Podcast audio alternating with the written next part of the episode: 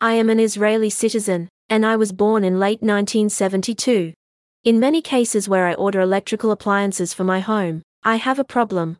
When I need help bringing the product to the right place in my home, action I cannot do on my own due to my physical disability, there is no way to get the help. I live alone and have no other person to help, and there is no association, organization, or government office in the State of Israel that can help in such a case.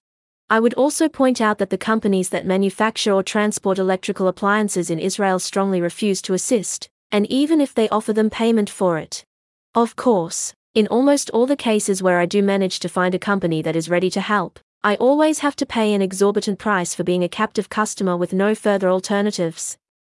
This is the case as of the time of writing, September 9, 2023, in the State of Israel. I do not know what the situation is in this area in countries or regions of the world.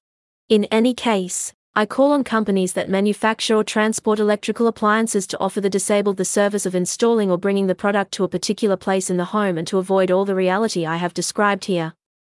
Best regards. Assaf Benyamini,